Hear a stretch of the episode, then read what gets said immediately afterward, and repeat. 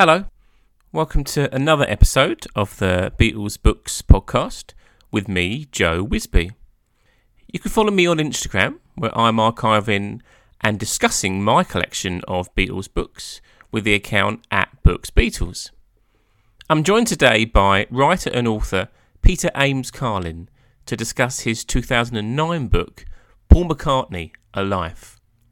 Peter's book examines McCartney's entire life and provides much-needed analysis of the tumultuous and yet thrilling Wings and solo years. We also discuss his new book about Warner Brothers Records, Sonic Boom, in which he captures the amazing story of the most successful record label in rock and roll history. Peter Ames Carlin, hello and welcome to the Beatles Books podcast. How are you? I'm fine, Joe. Thanks for having me here. It's great to talk to you. No worries at all. So we're going to delve back into the past initially, and we're going to talk about a book which is 12 years old this year, which is your book about Paul McCartney, just subtitled A Life. Does it feel like 12 years ago since you wrote this? You know, in some ways, yeah. In other ways, it all feels very vivid to me. I mean, I still remember this weird sort of otherworldly feeling I got when I stepped off the train at Lime Street in Liverpool and walked into Liverpool for the first time, because I had been a Beatle fan since my whole life, essentially, since I was 3 years old in the mid 1960s. And I first heard Rubber Soul and Revolver.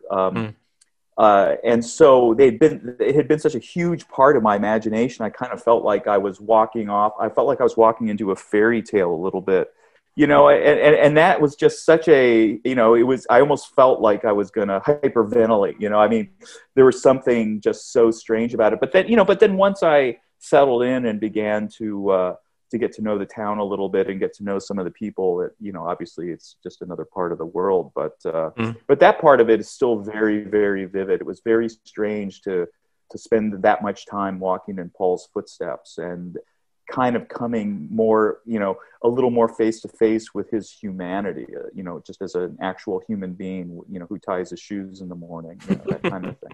What was the initial kind of inspiration for the book? Were you always a Paul fan when you started to listen to the Beatles?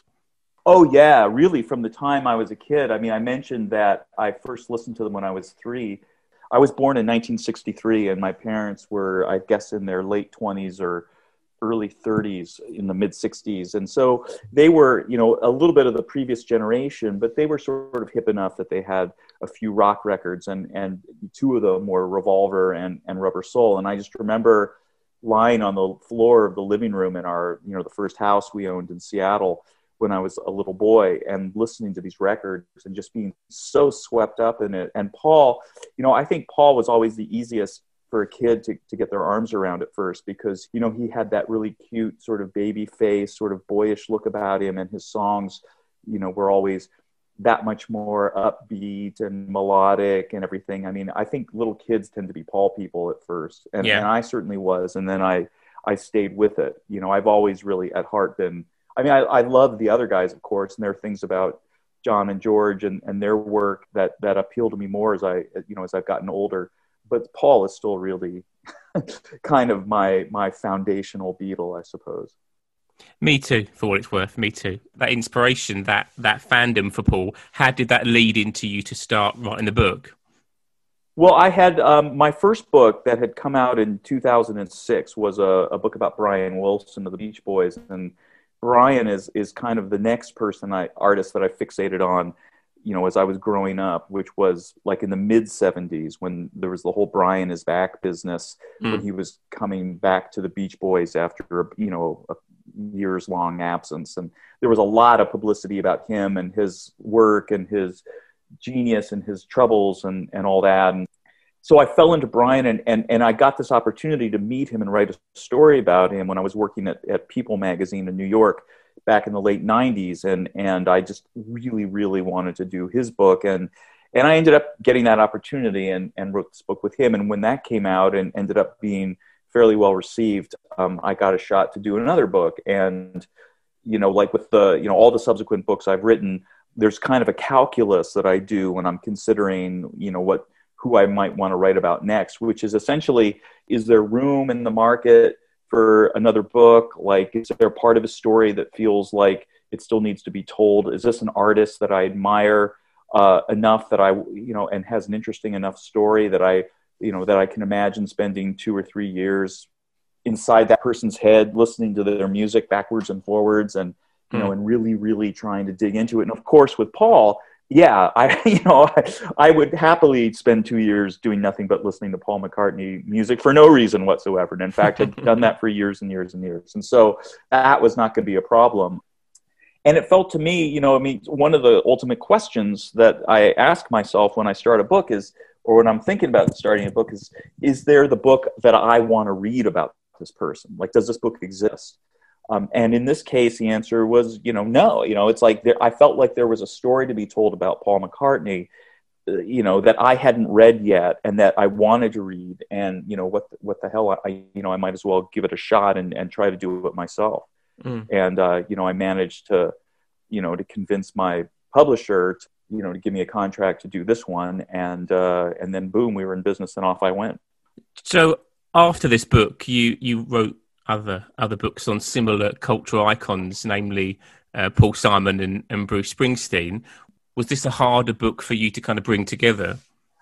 The hard thing about it, there were a couple of hard things about it. One is that, you know, trying to connect with Paul McCartney or get access to Paul McCartney is like trying to get access to the Queen. You know, it's everybody wants to, and it's super duper hard. And the walls around him are really high and really thick and really well protected. You know, it probably would have been a lot easier if I had had, like, you know, if I was working for a magazine or something and doing a story about a record or, you know, some piece of work that Paul was just putting out and looking for publicity for. You know, I think, you know, writers who have gotten access to him sort of start out that way. Because that's how I started with Brian Wilson. I mean, he had a new record coming out in 1998, and I was working for, you know, one of the biggest magazines in the US. And so when I asked to get access to him, they were like, you know, hell yes, you can have access to Brian, you know, right. And it wasn't because it's me, it's because I was the face for 40 million readers of People magazine, you know, all potentially record buyers. And so of course they wanted to talk to me. But when I, you know, come to Paul, like I'm a writer in the US and I've written this one book and now I'm going to write a book about you and I would like to have access. His people were like, yeah, well, you know, you know, like, we don't really think so. There was no pressing reason for it, and they didn't know me, and he didn't know me. And so I thought, well, you know, I've heard that before, and I would hear it again. And oftentimes I start projects and, you know, with a hard no from the subject. But after spending, you know, a few months or a year or two working on their book, you know, they just eventually, they hear enough about what I'm doing or, you know, and get comfortable with the idea, or that they eventually change their minds, which is what would happen with Bruce Springsteen, the next book. I mean, Bruce is really, really hard to get to, but for whatever reason, you know, I worked without his cooperation for a year and a half. And then one day the phone rang and it was his manager saying, well, you know, I think we're ready to talk about cooperating. And they, you know, and then that really fell together in a really nice way. So obviously my hope for McCartney, when I started that book, was that something like that was going to happen. That partway through, they were going to figure out, like, oh, well, he seems to be asking the right questions, and he seems like a legitimate guy, and, you know, we really like his Brian Wilson book or something, and blah, blah, blah, blah, blah. And, you know, so, okay, what the heck? So I kept in touch. You know, I was calling his office fairly regularly, speaking to his assistant, trying to, you know, see, well, do you think I might, you know, blah, blah, blah, like some level of, and they were, you know, there was one, especially there were two assistants when I was working on the book. And the one who left partway through was, I think she'd seen enough of people like me. She got a little cranky because I was, you know, you have to, as a biographer and you're trying to get access, you walk that line between being persistent and being annoying. You know, and you try to stay on the right side, but the thing is, it's like, it's part of the gig. It's like, you have to keep at people because otherwise it's very easy for them to say no. And then once they say no, you know, I mean, the idea is, do you accept the no, or do you just, you know, I sort of developed this line where I say to people like, well, you may not be enthusiastic about it, but I've got enough enthusiasm for both of us. So I'm going to keep going. You know, I mean, that's kind of my stock line. Very good. But then the second PA that he had was she was awesome. I forget her name now, but she had this way of saying no, giving me exactly the same answer as the first one, but doing it in a way that made me feel so good about myself and so good about Paul. I don't know how she did it. It was like magic. But anyway, so I never did quite get access. It's a very, very difficult world to crack. And that was, and obviously there had been so much written about the Beatles that was hard too, to figure out like, well, what little nuggets can I do? But there was much more clear terrain. I mean, part of what I really wanted to do with the book was to write a sort of unify Paul McCartney of the Beatles with Paul McCartney of Wings and solo years, like those aren't two different stories. No. The point of my book, or what I set out to do, was to write about the entirety of his life and not have it end with, the breakup of the Beatles and then 20 pages of everything else. I wanted, at least half the book to be about his career after the Beatles. Yeah, which is equally as interesting, if not more so in some ways. For me, one of the highlights of your book was your work on Paul's childhood, which it is obviously has its own slices of tragedy, much like John's, but in a kind of a different way. Was this a difficult period of Paul's life to research? How did you approach looking and trying to find that new stuff about his kind of pre-fame years? Well, a lot of what I try to do when I'm researching these books is to get beyond what's already appeared in the mainstream media, because these narratives kind of develop, when you're writing about certain famous people, people who get written about a lot. What'll happen is that there'll be some early account or somebody will write something early on, and that sort of becomes the accepted truth. And I've seen this happen again and again and again. And the trick is to pretend that doesn't exist and try to go back to primary sources and redo the research. What I try to do is go to like local newspapers and local publications that would have reported stuff as it was happening and go back to hopefully original sources. It was difficult to get to. Obviously it was, I remember I rang up Michael McCartney, his brother, who was enormously, who was not rude, but was very sort of like clear that, that I wasn't the first person who had bothered him on this particular line of questioning. And that, so that was difficult. There was quite a bit of previously published stuff about Paul. So then for that, I think a lot of it was, I spoke to some of his friends. I spoke to some people that had been around him when he was a child. The difficulty with doing a book about the Beatles is that people who get spoken to a lot sort of develop a shtick. They have their, they write about, they describe the person's life sort of in the context of their own existence. And to some, some people may be enhancing their roles in it or their perception of it. So really just comes down to trying to talk to as many people who saw things as possible. And there were early quarrymen and people that I spoke to, and I think one or two people who had gone to school with Paul when he, in primary school. So there were people, and it was just a question of trying to kind of weave together the previous accounts and square them with the things that these other people who had been there at the time had, what they had to say. But Paul's life, to be honest, it was a real challenge, that early stuff, just because. So, these were fields that had been plowed so many times with people going over, trying to figure out something new to say about Paul McCartney and the Beatles. But, I just sort of did, I did what I could and just really tried to ask hard questions about, things that had seemed to be mythological, trying to figure out what was myth and what was real. Because the hard part is that you get somebody like Paul, who's really, really good at doing his own PR and telling his story, but you'll see his version of his life evolve as the years go by. So you need to figure out, which of these versions is more true, which of this, because all of them come from Paul, right? So, but where is Paul being the most honest about what actually happened versus what he wished happened? And I think, people see their own lives differently as their lives go by. Especially someone like Paul that's been famous since he was 22. After those pre-fame years come the fame years, and he's in this little-known beat combo from Liverpool called the Beatles. And obviously we can't talk about the book and not talk about the Beatles. Paul's always seen as the most enthusiastic member, the guy that needed the Beatles the most, he'd make the phone call to get them down to Abbey Road to start another record. From what you found out from writing the book, do you think that's a bit of an oversimplification, or do you think Paul really was the guy that needed the Beatles the most? You know, I think that as years went on, you know, as their career went on, he was the one who was the most enthusiastic about keeping it going and just working.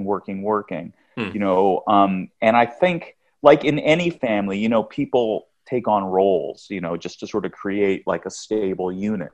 And the thing about the part of the magic of the Beatles was this chemistry of four different types of people coming together and creating this kind of perfect whole, this sort of creative, you know, unit that they had.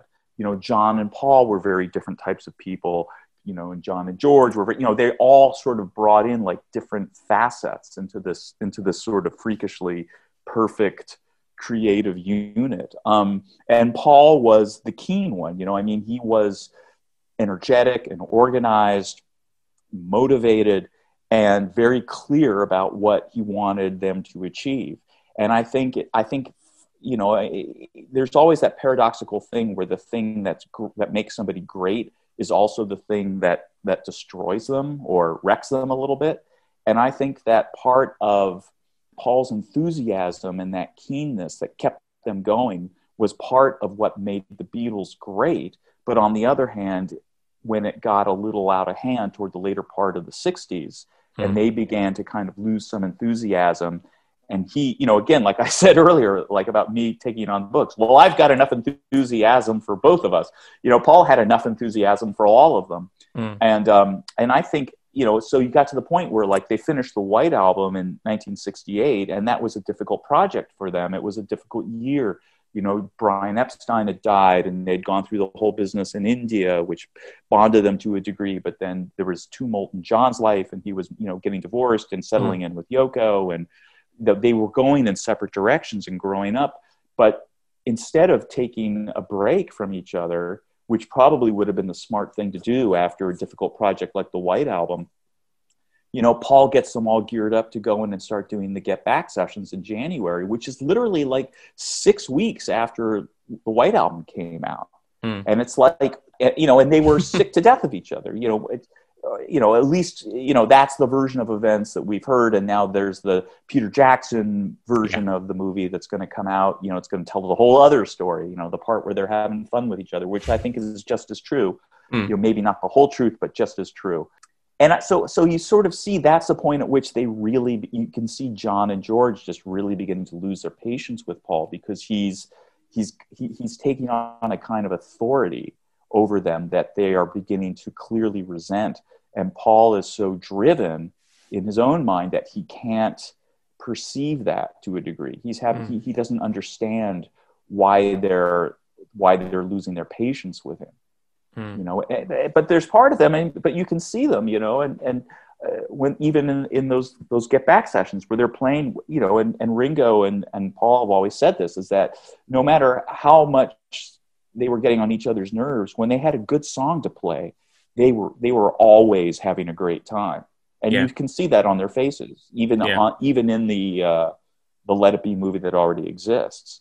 You know, through all the rancor and the grousing and fussing and arguing, you know, the moment they focus on a tune and somebody counts them in, the looks on their faces are just, you know, it has to be fantastically fun to be part of a group that's that good. You know, I mean, when you're in the band and you realize like this is the best band in the world and I'm in it, it's like, and here we are making, I mean, that's just got to be an ecstatic feeling. I think the rooftop concert is testament to that. When you look at all of them, even George, you know, who'd walked out, 3 weeks earlier, they're just having the best time, despite, you know, British winter conditions, and you know, they're having such a great time. Yeah, I think I think they all loved being in the Beatles. It's just I think Paul maybe loved it a bit more than the others, but who can blame him? After the Beatles comes Wings, and let's talk a lot about Wings, because I know that you've got particular affection for Wings, for as that's the era that you first properly got into Paul. First of all, Paul's the only one of the four of them after the breakup to really to form a band, essentially. Why do you think that was? Do you think that speaks something to his personality, or do you think that was just a practical thing? You know, I mean, part of what he had been trying to do with the Beatles in those, you know, in 1969, as he kept saying, was to get them back on the road, you know, and be a good little rock band again and go play shows and see the looks on people's faces when they play music, you know, and get that feeling of that audience, you know, and that adoration. And I think he loved the feeling of being in a band and going from gig to gig in a van. You know, I mean, that's what the Beatles did in their earliest, you know, and I guess maybe happiest days to a degree, that there's a camaraderie and a, you know, and a fellowship, and it's just, and then you get to go up on stage and play these songs and everybody goes bananas, and, you know, it's an incredible amount of fun. And so I think that he wanted that back. He wanted, like, the John and George, you know, didn't want to go on the road and, you know, and be the Beatles going to clubs and, you know, and playing little gigs or whatever. And they wouldn't do it. And so, you know, a year and a half later, he was like, well, screw it. You know, I'm going to put together, you know, the Beatles have broken up, so I'll just put together another combo and we'll go and do it. And, you know, I mean, both he and John had been so accustomed to having a creative element in their closest relationship, you know, with which had been primarily between the two of them, you know, as friends and as creative musical partners in the Beatles. And once they drifted apart and they both got involved, you know, seriously involved, you know, with the women in their lives, you know, John with Yoko and Paul with Linda, it was like, okay, great. Well, my female partner will be my musical partner now, which was more of a stretch, I think, for Linda than it was for Yoko. But Linda still proved, like, I think, a really good creative influence on Paul. But I think that, you know, I mean, what did Paul do? The first thing they did after they put their first record together was to hit the road and go play those college shows, you know, show up unannounced and blow the minds of the student body. And I, you know, and you know, originally the idea was it was going to be a democratic band like the Beatles were, but of course they weren't going to be a democratic band like the Beatles were, if only because the Beatles were never a democratic band. You know, it was kind of John and Paul's band. Yeah. You know, and they called the shots, and, you know, and the others were, you know, and in this case, it was Paul's band. And, you know, I mean, he was the lead singer and the lead, I mean, he was the next Beatle. I mean, there was nobody more famous and powerful in 1971 than an ex-Beatle. Do you think he ever thought seriously about doing the supergroup thing?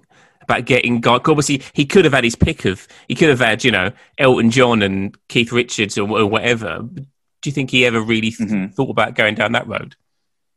It seems like Paul, you know, alone among the other Beatles, has been leery of working with other artists who you might perceive of as his equal. I think that he always, you know, he sort of, in the Beatles, he even was growing into this role of being kind of the leader, you know, and for a time that worked fine for John because John was lost and sort of more, you know, doing more drugs and all that stuff and had kind of lost his bearings. But when he met Yoko and then kind of rediscovered his bearings as an artist and as a leader, you know, that's when, you know, things really kind of got sideways with him and Paul.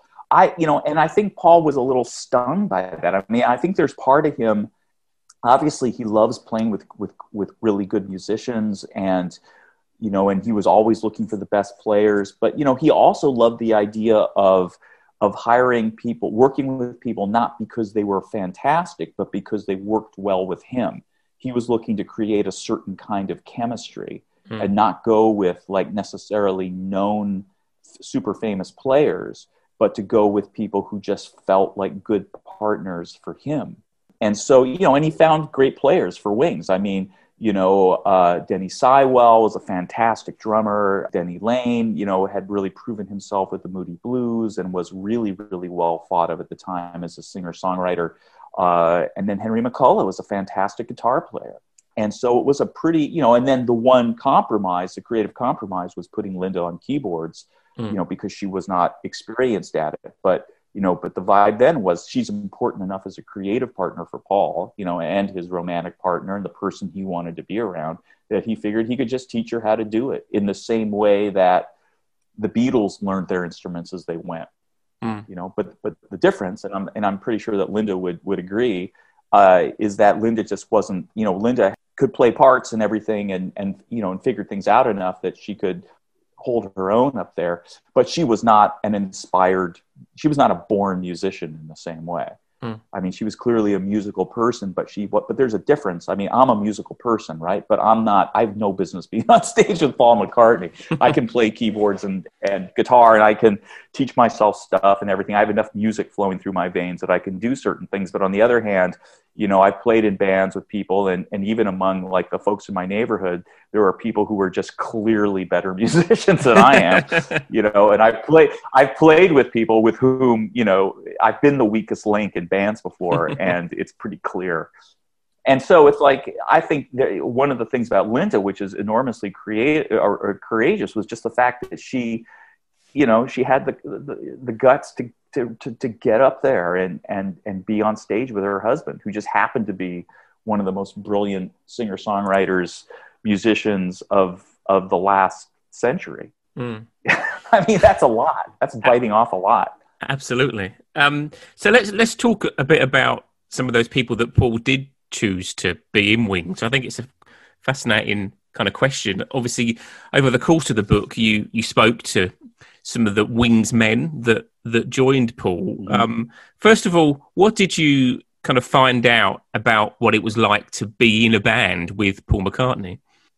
Well, it was best of times and the worst of times, I think, for these guys. Like, on the one hand, you're playing with Paul McCartney and he's a genius, right? So he's coming up with these incredible songs, and he's a fantastic musician. He's super duper enthusiastic about it, and he loves music. And, you know, these guys loved music, and they loved to play music. And, you know, it was a great, great thrill, you know, but on the other hand, he was Paul McCartney in the sense that he was a little on the bossy side, and, you know, maybe a lot on the bossy side, and he had high expectations, and he wasn't always the best communicator. And, you know, the same things that, you know, and there was this power differential that, you know, they were clearly working for him, and he called the shots, and oftentimes that could become difficult. And it did become difficult for a lot of those people, you know, for a lot of the people who were in Wings, because eventually, you know, he pushes and pushes, and eventually you lose your patience to a degree. And you saw that happen over and over again. I mean, you know, Henry McCulloch and Denny Seiwell left right before Band on the Run. And, you know, Jimmy McCulloch left for whatever reasons. And it's just, you know, I mean, Denny Lane stayed with him through the entire time. But, you know, but part of the problem was that, you know, I mean, they felt like, you know, they didn't really have a whole lot of, they were clearly his employees. Let's put it that way. And I think there were times when they felt like, you know, just even, you know, creatively, he was pretty much just telling them what to do a lot of the times. And I think also the other thing that made it difficult was the fact that they were never really in control or sure of how the money situation was going to work. Right. Because obviously, you know, virtually all the songs were going to be written by Paul. He was going to sing them all. He was the main guy in the band, and, you know, he was going to make all the publishing money, and he was going to write, you know, they were like on salary or getting X amount or whatever. And so on the one hand, I think they came, you know, some of them came away feeling like they'd been playing these huge gigs and touring the world and making a decent amount of money, but not superstar money, when they were in a kind of superstar act. But on the other hand, you know, the reason they were superstar act was because of Paul, you know, I mean, because it's Paul McCartney's band and everything. But I think that to some degree, I think it was just difficult. I think also there's that thing where Paul is all hip and cool and everything's going to be great and don't worry about it. But then they ended up having to negotiate with John Eastman, you know, or Lee Eastman, you know, Paul's in-laws and managers. And those guys could be, I think, pretty hardball about, you know, talking to these guys and making them feel like, you know, you're just another widget and Paul doesn't really need you, and you'll take this small amount because that's what we're going to offer you, or you can leave. You know, I think there were elements where I think they just sort of felt there were, you know, ultimately enough problematic things happened that it just began to feel to them like this isn't worth it anymore. You know, Paul is, you know, he's too, like, I'm not getting off creatively anymore, and I'm getting you know, I feel like I'm getting lowballed. I just can't handle this anymore. I mean, it's amazing to think that Henry McCullough and Denny Seiwell left right on the eve of recording Band on the Run. Yeah. But, you know, they also may have been smart because, you know, I mean, those are fantastic songs, and they had worked out arrangements and really come up with, put together what they were going to record. But I think also the idea of having to go to Africa to do it, you know, which was a sort of not very well considered idea from Paul, because they go down there to Lagos and the Capitol studio there is like barely exists. They actually, you know, I mean, that was one of the funny things I learned. They actually had to, you know, pick up hammers and nails and build like the acoustic walls just to get the basic, you know, setup that a modern studio in the first world would have. And then, you know, there was, you know, Paul got robbed that one time, and it seemed like maybe they were going to think about killing him. And there was a lot of scary stuff happening. And then there was conflicts with some of the local musicians who were worried that he was going to come and steal their music or whatever he was doing. I mean, it was a very, very difficult set of sessions down there. So maybe that's what Henry and Denny anticipated when they decided to not go. But they did leave at the last second and kind of leave Paul in the lurch, which he found super aggravating. Yeah. Which of the lineups do you think Paul was the happiest with? Which one do you think was the most kind of successful artistically?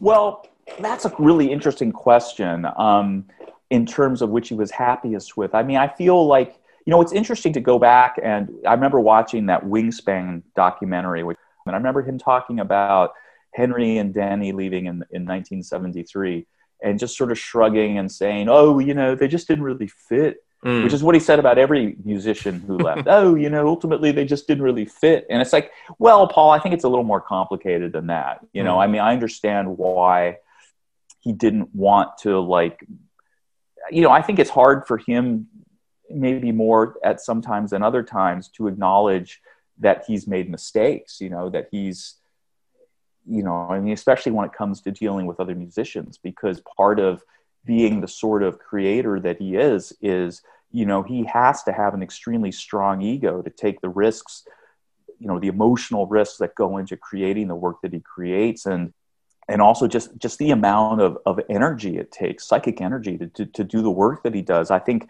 for him, it's kind of hard to go back and acknowledge that, you know, he might have made some mistakes, or he wished he'd done something different, or maybe he just doesn't think that way. I mean, I think the sort of the Mach 2 Wings, you know, the version that had or Mach 3 or whatever. I mean, they went through that phase where Jeff Britton was the drummer, you know, and then that was really only a few months, and he didn't really fit in. I mean, he really didn't fit in.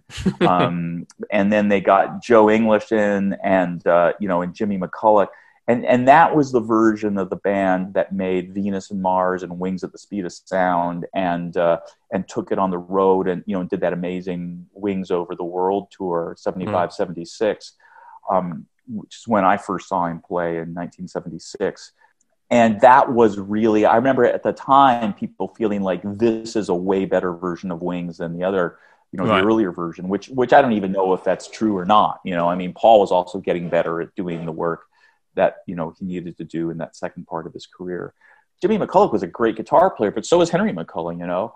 And Denny Seiwell was a great drummer, and Joe English was good and everything. I mean, it just, for whatever reason, you know, I mean, probably a combination of factors, that version from the mid 70s of that band was really tight. And they played, you know, if you listen to that Wings Over America album, the live record from 76, you know, they play really well. I mean, they were a really hot band, and Jimmy McCulloch was a great, great lead guitar player, and they had a lot of great songs. And, you know, I mean, that was a really, you know, incredibly hot moment for McCartney. I just, you know, if you go and you look at the lineup of the tunes that they played on that Wings Over the World tour, the mid-70s tour, the astounding thing is he only played like 4 or 5 Beatles songs, and all of them were in the first half of the show. Right. So when you got to the later part of the show, where, you know, they pull out all the huge hits, the war horses that are going to make everybody go berserkers, you know, those were all recent songs. I think the oldest song that they played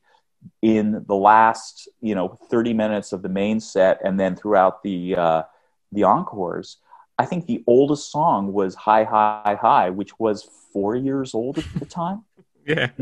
The other songs were 2 years old, 1 year old, and people were going insane for that stuff. It wasn't like, oh, I wish he was going to play, Hey Jude right now. Nobody was thinking that because the Wings were so hot right then.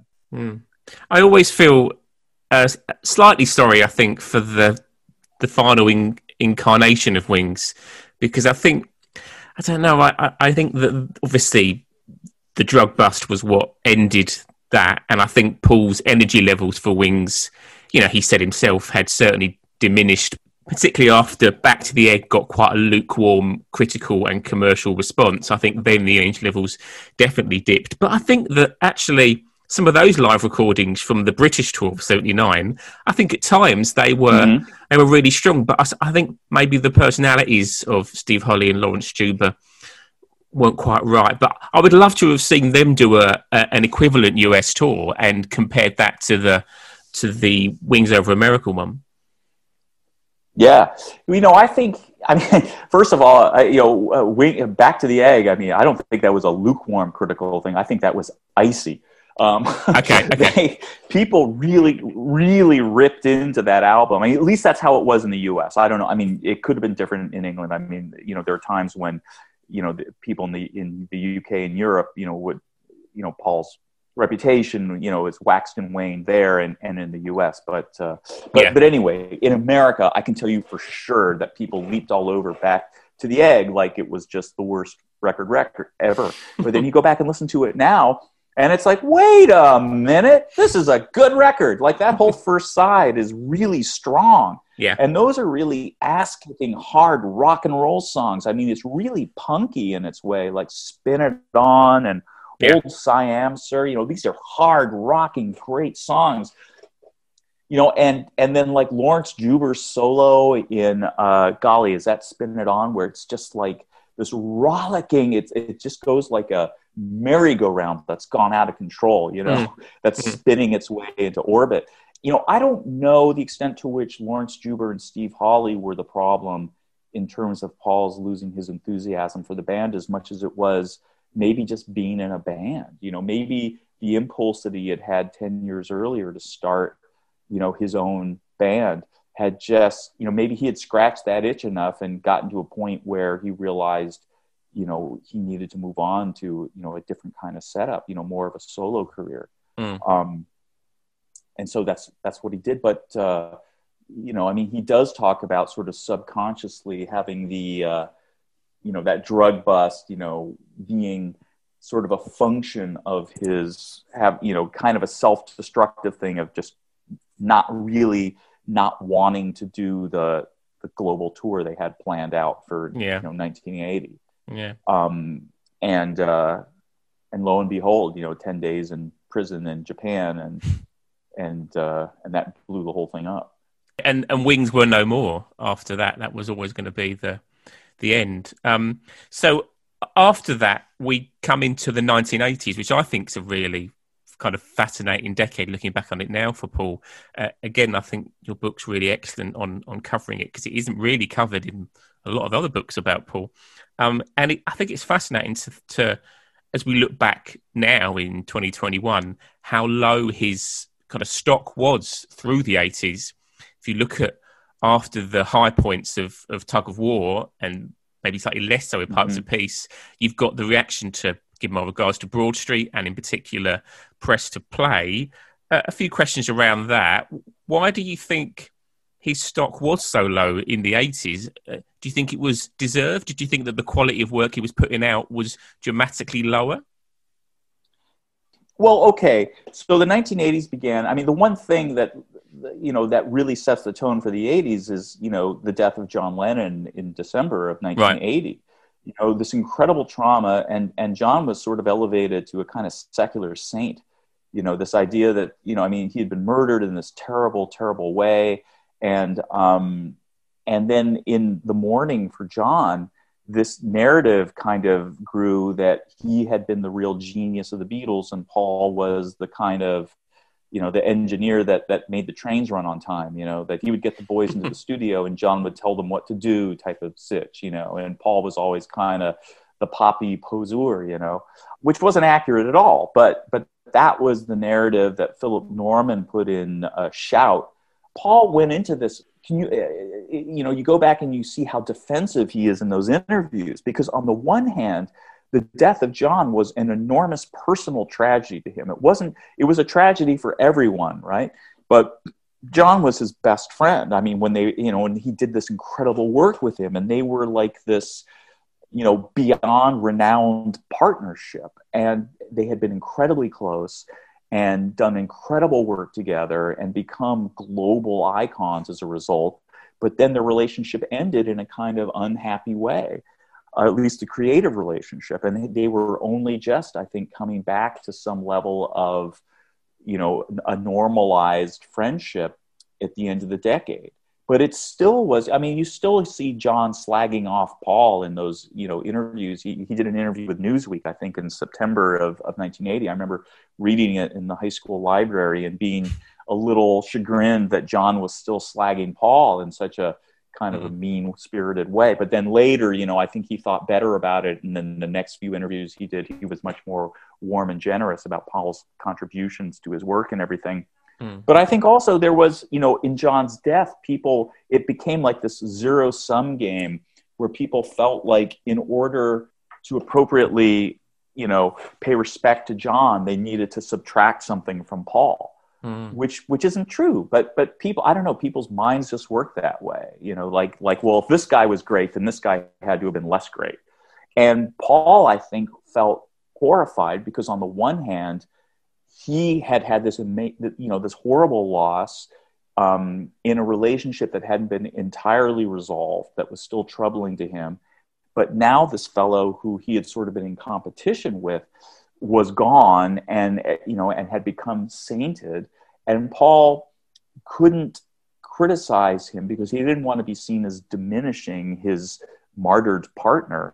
But on the other hand, there was this dynamic where people who paying tribute to John were doing it at his expense, like Philip Norman, for instance, and you know, and Yoko Ono, for instance. I mean, and they would just say really mean things about Paul and what his relative contribution to the Beatles was, and it was horrifying to him because I think, you know, he also has had this terror, and maybe still does, that at some point history, you know, as the years go on, history will not comprehend the Beatles appropriately, and that people will assume that John Lennon was the point, you know, that John Lennon was in fact the Beatles leader and Paul was the secondary guy, you know, that Paul is, you know, and that's why he is on occasion really wanted to flip the credits. So the songs that he wrote for the Beatles will be McCartney Lennon instead of Lennon McCartney. And that looks really unseemly to us.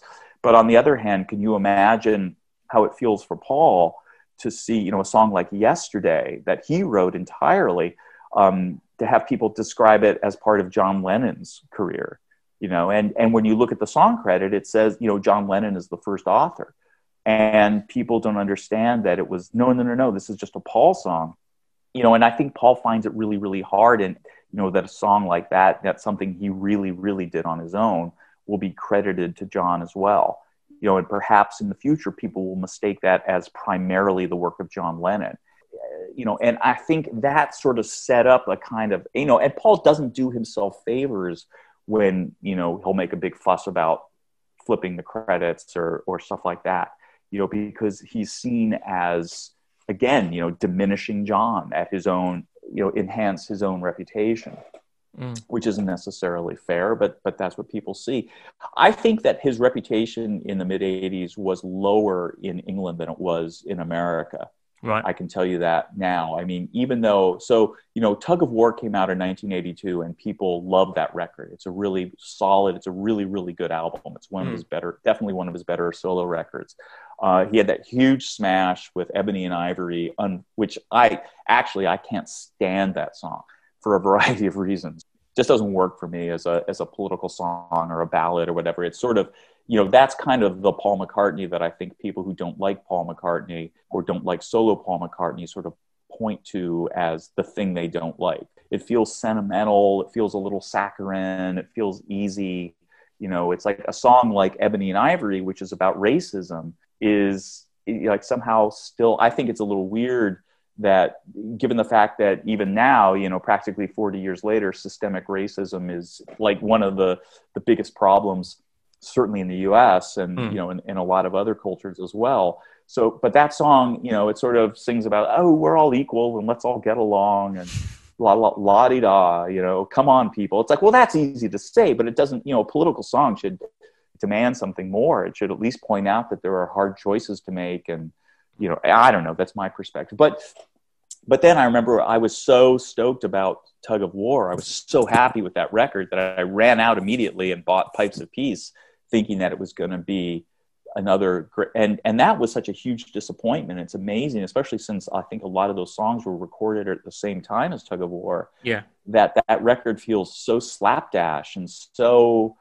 like the songs just don't really cut it. Really, I mean, it's got. I go back and I'll listen to it again, and there's just nothing. You know, there's very little there for me. You know that I want to listen to repeatedly. Subsequently, as it turned out. I really enjoy Say, Say, Say. I think that's a really good pop song. Well, I was just going to say, actually, I love both Say, Say, Say, and I love The Man, the other duet with Michael Jackson. Working with Michael Jackson in 1983 must have been quite inspiring. I mean, if you're talking about hot streaks in pop, you know, Off the Wall and Thrillers, not a bad pair.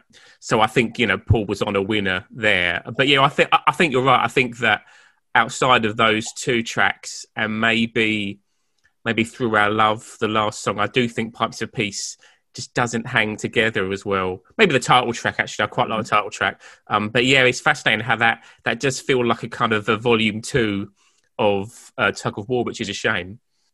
Yeah. You know, and it felt like it should have been a lot better. And then after that, you know, he really sort of loses his way because he gets, you know, then comes Give My Regards to Broad Street, which is just a really, really like, not good movie, and the soundtrack is like he re-records some of his Beatles songs, and he does, you know. And I'm a huge Paul fan, right? So I always want his stuff to be great, and you know that came out, and I bought it, and you know I like the single from that, "No More Lonely Nights," and that's got like a really cool melody, and I remember that was a hit song, and I heard that on the radio a lot, and there's a passion to that. There's a real you know, there's a bittersweet aspect to it that I like a lot. And that really comes through on that Dave Gilmour guitar solo, which is like one of the best guitar solos.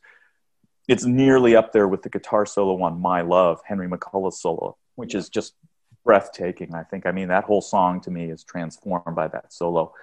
But then it's like the movie was horrible and Paul's whole thing was just, you know, and then right after that, you know, he did the Spies Like Us, which is just sort of a goofy pop little song, and then came Press to Play, which was just, you know, I mean, he was working with Hugh Padgham, and they were, you know, there are things about that record that are actually really cool. There's some really cool kind of sonic experiments and things that they're doing with samples and you know, and like on Press, the first single, you know, the way that his breath becomes like a percussion instrument. There's like really cool sonic stuff, but the songs are just not, they don't stick with me. They're not songs that I enjoy very much. I mean, even though there's certain fragments, I mean, there's one song, Feel the Sun, which is part of like a 2-song medley that he put together that I really like. It sounds like it's got the strong melody of a Beatles song, you know, it's got that energy, but it's like half a song that he glued together to another song. It's like, you know, then you just get, and that record I remember was like, I think a fairly big flop for him, like commercially a flop. And then, you know, one thing that I hadn't even really known much about was that then he tried to make a record with Phil Ramone and then David Foster. But then right after that, he started working with Elvis Costello. And then they began to produce those songs, which I think are fantastic. There's that whole album of demos that they finally released, them, you know, Elvis and Paul with 2 acoustic guitars mostly. And those are, you know, Tommy's Coming Home and 25 Fingers and all these really cool songs. And the initial plan was for them to write and record the album together. and that Elvis was going to co-produce it and play on it and everything. And they really did find a kind of Lennon-McCartney type energy. But Paul lost his faith in the project partway through. And then, you know, I think Elvis got shoved aside a little bit, and then they produced Flowers in the Dirt, which is a great record. But in some ways, the best things about it are those compositions that he did with Elvis. And you know, there's a sleekness to that record that maybe is a little over sleek. But that record came out, and that sort of began, at least I think in the UK as well, then people began to feel, you know, there was more of a sympathy for Paul, because he sort of rebuilt himself into kind of like the Beatles ambassador to the 90s and beyond, you know. I mean, that's when he went back on the road with his new band, and they were suddenly playing at least half Beatles songs. And or more than that, really. I mean, you go back to the Tripping the Live Fantastic album and that you know, those tours, and you know, and at that point, the last songs on, you know, the end of the show is freighted heavily on the Beatles songs, and not just Beatles songs, but big Beatles standards. You know, Hey Jude and Let It Be, and you know the Abbey Road medley and that stuff. I mean, and it's beautiful to hear him play that stuff, but it wasn't like it had been 15 years earlier with the Wings tour, when all the biggest, hottest songs were the ones that, you know, that he had, you know, that were just so, were the newest ones. I think, to kind of conclude now, moving on while we're talking about Paul, I think Flowers in the Dirt, it's the first step on the journey to the Paul that we have now in 2021. We're talking at the start of 2021, a month or so after McCartney 3 has been released, which was #1 in the UK, and I think was similarly successful in the US. His reputation now might be the highest that it's ever been, in a way. I mean, even since, in the 12 years since you finished the book, I think his reputation's only gone one way. Do you think that that's genuine? Do you think that that's deserved? Do you think that the quality of the records and the live shows even that he's done in the last kind of 10, 15 years deserve that? You know, I mean, it's interesting the way, it's like, I remember when Ram came out, you know, which was the record after McCartney. And I remember how furious people were with Paul, just for being Paul, you know, and in, you know, right after the Beatles, because he was the least political of the Beatles at a time when political, you know, when a lot of pop music was political, he was the poppiest.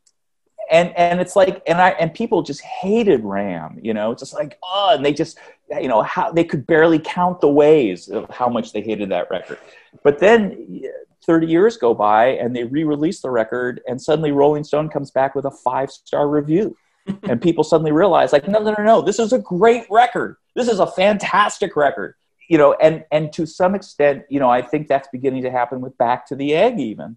People are, you know, there are a lot of indie artists who look at that record and they're like, you know, and suddenly they're like, wait a minute, you know, this is a great record, you know, and you know, I think people also, you know, as somebody, you know, Paul's obviously, I mean, he's almost 80 years old now, you know, I mean, you get the sense, you know, I've seen him play a bunch in the last, you know, I've seen almost every tour that he's done, or certainly when he's come through my part of the US. You know, so I saw him in 76, and I saw him in 90, and then again in 93, and then again in 02, and then again, you know, and it's just, it's always amazing to me how great he is in concert. And people, and also just like the guy can play for 3.5 hours and barely scratch the surface of the classics that he's written. You know, these songs that drive everyone berserk from tune to tune to tune. And I think that, you know, you're at this stage in the game, and the politics of the Beatles breakup are done. The politics of quasi-radicalism of pop culture in the, you know, the early 70s is done.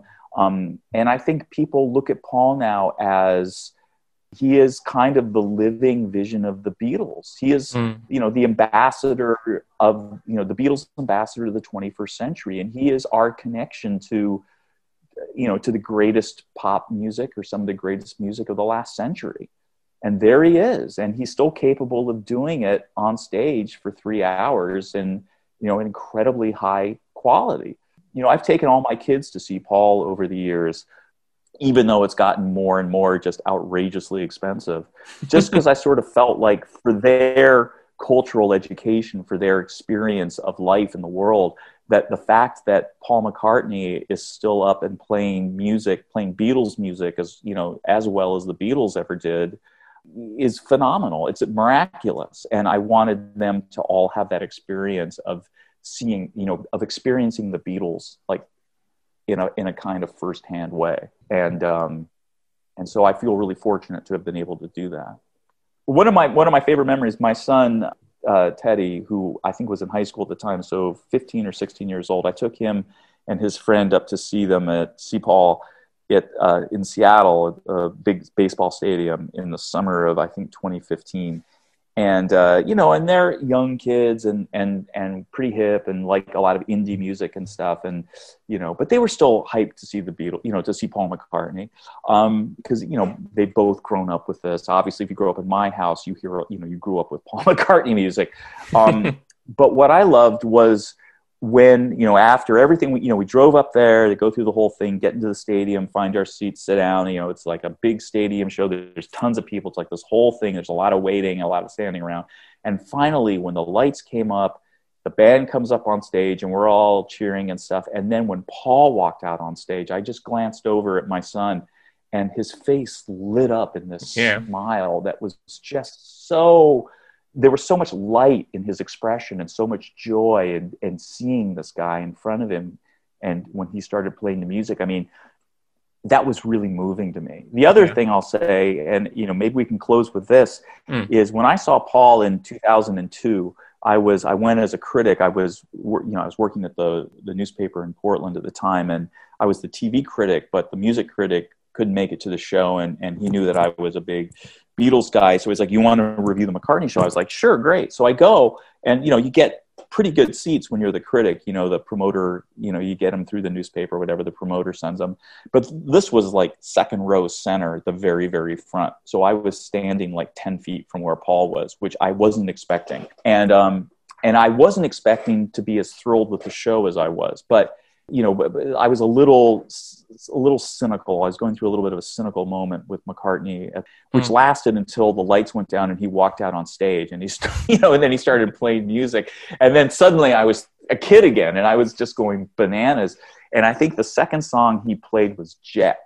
And I love that song. And I'm up there and I'm so close to him. I'm like in the sort of the wash of the footlights, right? So he can see me. And you know, he's looking at, you know, there's however many, 20,000 people there, but I was right up front, sort of in the lights. And at one moment, I was just singing along, just out of control, just like wailing along. And I saw him, his eyes sort of flickered around and he caught my eye for a sec. And I know he could see me singing every word with him and his face lit up. And I thought like, wow, I had this moment with McCartney, like a split second where we were looking at each other. And my love of his music gave him a moment of happiness. And I thought that was an important moment to me just as a fan, like just being able to communicate to him how much his music has meant to me over the years in that split second. You know, I don't know if he looked at my book or, you know, or if that would matter to him at all. But you know, I could probably write 10 books and they wouldn't matter to him as much as that split second there. Wow. Because that's what the music is to him. You know, it's life, it's love, it's his existence. And I think, you know, and it wasn't me because I'm Peter and I'm special. I was just another fan. But just the idea that he could turn on another fan that way was, I think that's what, to me, that sort of delivered something about the essence of what makes him do what he does. And that was a big moment for me. That was about as good as it gets. Thank you so much for sharing that. What a lovely memory. What a lovely moment that is. And thank you for sharing your memories of writing the book. Before I let you go, we must talk about this fantastic new book, which arrived through my door about a week ago. The Impossible Rise of Warner Brothers Records, Sonic Boom, from Hendrix to Fleetwood Mac to Madonna to Prince. You know, there are countless famous record labels that all could quite easily garner their own books. What was it about Warner Brothers that attracted you to write this one? Well, what I loved about Warner Brothers Records was, and just very briefly, it was kind of a middle of the road record company that had been founded by, Jack Warner, who ran the movie studio Warner Brothers, and then that first label ended up, joining forces with a label called Reprise that Frank Sinatra started in 1960. It was going to be his boutique label for sort of jazzy, cool artists of his generation. And they joined forces, and both labels had sort of tried to avoid rock and roll for the longest time, but then they were going out of business behind that because, obviously by the early 1960s, pop culture was all about rock and roll music, and the radio was all about rock and roll music, and you were not going to sell a lot of, Dean Martin records, though of course Dean Martin did pretty well for a while there, but, there were a lot of other stars that weren't quite as powerful as those guys, and they were losing money hand over fist, and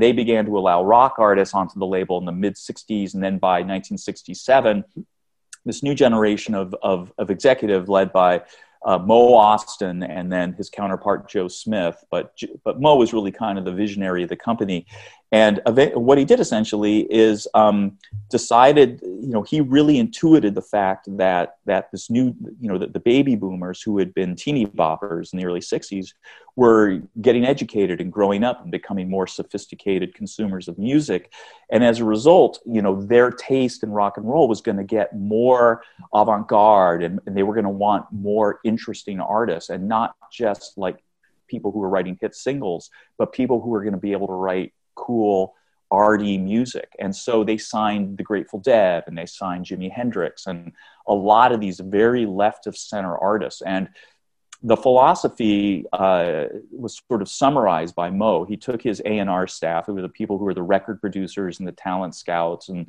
who helped create the music for the label. And he told them something that no record executive had ever told, any A&R staff, which was, let's stop trying to make hit records. Let's just make good records and turn those into hits, which was the most counterintuitive thing ever, because up until that point, all music, the music industry was about hit singles. But they set out and they signed, again, the Dead and Hendrix and Randy Newman, the great singer-songwriter, and guys like Captain Beefheart, and then Neil Young and Joni Mitchell and James Taylor, and a lot of very sophisticated singer-songwriter types and rock bands. And they formed the nucleus of this label that was very consciously about the music, not about the money. And, and Mo would say, like, look, we're going to put the music first. We're going to put the artists first. We're not going to tell them what to do. We're going to let them grow into their own voices and find their own audiences. And we think that this short-term investment that we make in them is going to turn into a long-term, profitable situation, which is exactly what happened. And what Mo anticipated, partly from having grown up, coming into the business working for a jazz label, was that when you make great records, the fans of the music are going to buy them for years and years and years. They're going to keep buying them. People still want to hear Miles Davis's Kind of Blue. They still want to hear Dave Brubeck's Take Five.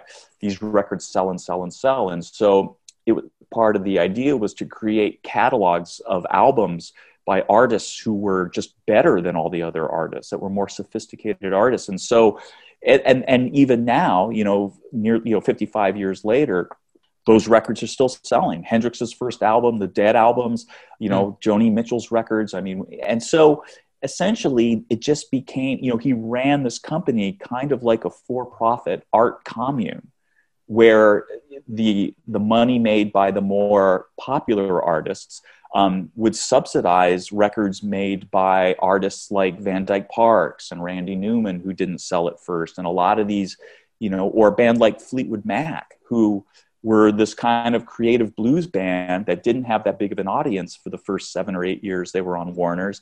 And then suddenly in the mid-70s, they get a couple new kids in the band and become more of a sort of a pop band, and kablamo, this band that had been selling maybe 150,000 copies of their records, which wasn't that big a deal back in those days, were selling 3 million copies. And then the next record sold 20 million copies. And now you're making this incredible flood of money on a band that probably any other record company would have cut, you know, would have cut loose after their first one or two records didn't do very well.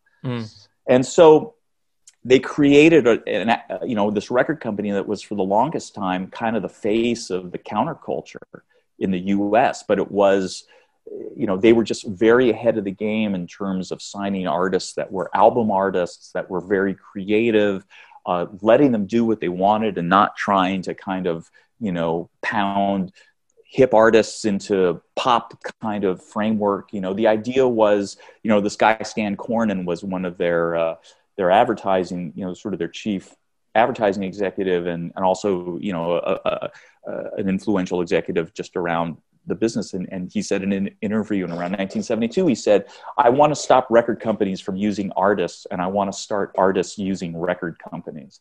And he was serious, you know, I mean, and that's basically what their attitude was. And for decades, it fueled this incredible success because their commitment to the music and to the artists was, you know, attracted a lot of the best musicians over the years. And so, you know, in the late 70s, they were the record company that got to sign Prince, you know, because they promised him the freedom to make the records he wanted to make and produce them and play them however he wanted to. And then they signed bands like R.E.M., you know, and one of the reasons R.E.M. signed with them was because, you know, the Peter Buck, the guitar player, had been aware of Warner's going back to the late 60s when he fell in love with the Van Dyke Parks records and Captain Beefheart records. And R.E.M. was, you know, and that was, you know, the fruit of Moe's plan from 1967 was that if they put out artsy records, they were going to get the best artists. And those people, and some of them were going to be more, you know, were going to be more radio friendly than others, you know, or more, you know, accessible. And so a band like R.E.M., who's a very arty kind of band and stick to their vision and, you know, and bent the mainstream to them, you know, they were going to want to sign with Warner's because they were going to trust them to let them do the work that they wanted to do, which is exactly what the decision that R.E.M. made in, you know, in 1988. And so it was this, you know, it's an amazing story of kind of the victory, you know, sort of the triumph of idealism in, you know, in the professional arts, in, you know, the fact that, you know, usually so many times when you write about popular culture or write about popular music, you're writing about this sort of struggle between art and commerce. You know, how do you take artists and turn them into popular artists? You know, how do you take somebody, you know, how is it possible to make great art that's also going to sell well enough for, you know, corporate people to want to support? And, you know, most often, you know, companies, you know, try to, you know, make artists work to corporate, you know, to sort of fulfill a kind of corporate destiny. Warner's did it the other way around. They let the artists be artists and made the record company bend to the artists' ways. And they made even more money than the other companies. But it's still, you know, but still after, you know, nearly 30 years, it, you know, those people, the people who had been doing that kind of got tossed out of the company, and more corporate people came in, and things got a lot worse for the company. It's like people didn't learn really, but it's so yeah, no, it was a very moving story for me. I'd grown up being aware of Warner's and as I, you know, as being this kind of other sort of arty company, and, you know, and then as the years went on, you know, when I would look at my record collection, I would realize that a huge percentage of the artists that I liked were either on Warner Brothers or one of the labels that was associated with Warner's, like Sire Records or, you know, Capricorn, and, you know, there were a lot of, you know, Atlantic, all these other labels. But it's like, you know, that they all sort of flowed from this vision that Mo Austin had in 1967 to create a cool artist-friendly label and see how that would do, and how it did was fantastic.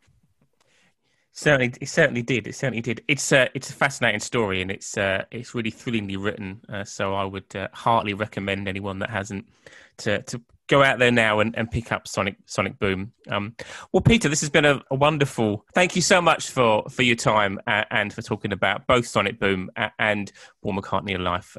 Thanks so much. My pleasure, Joe. Thanks for having me. It's been great.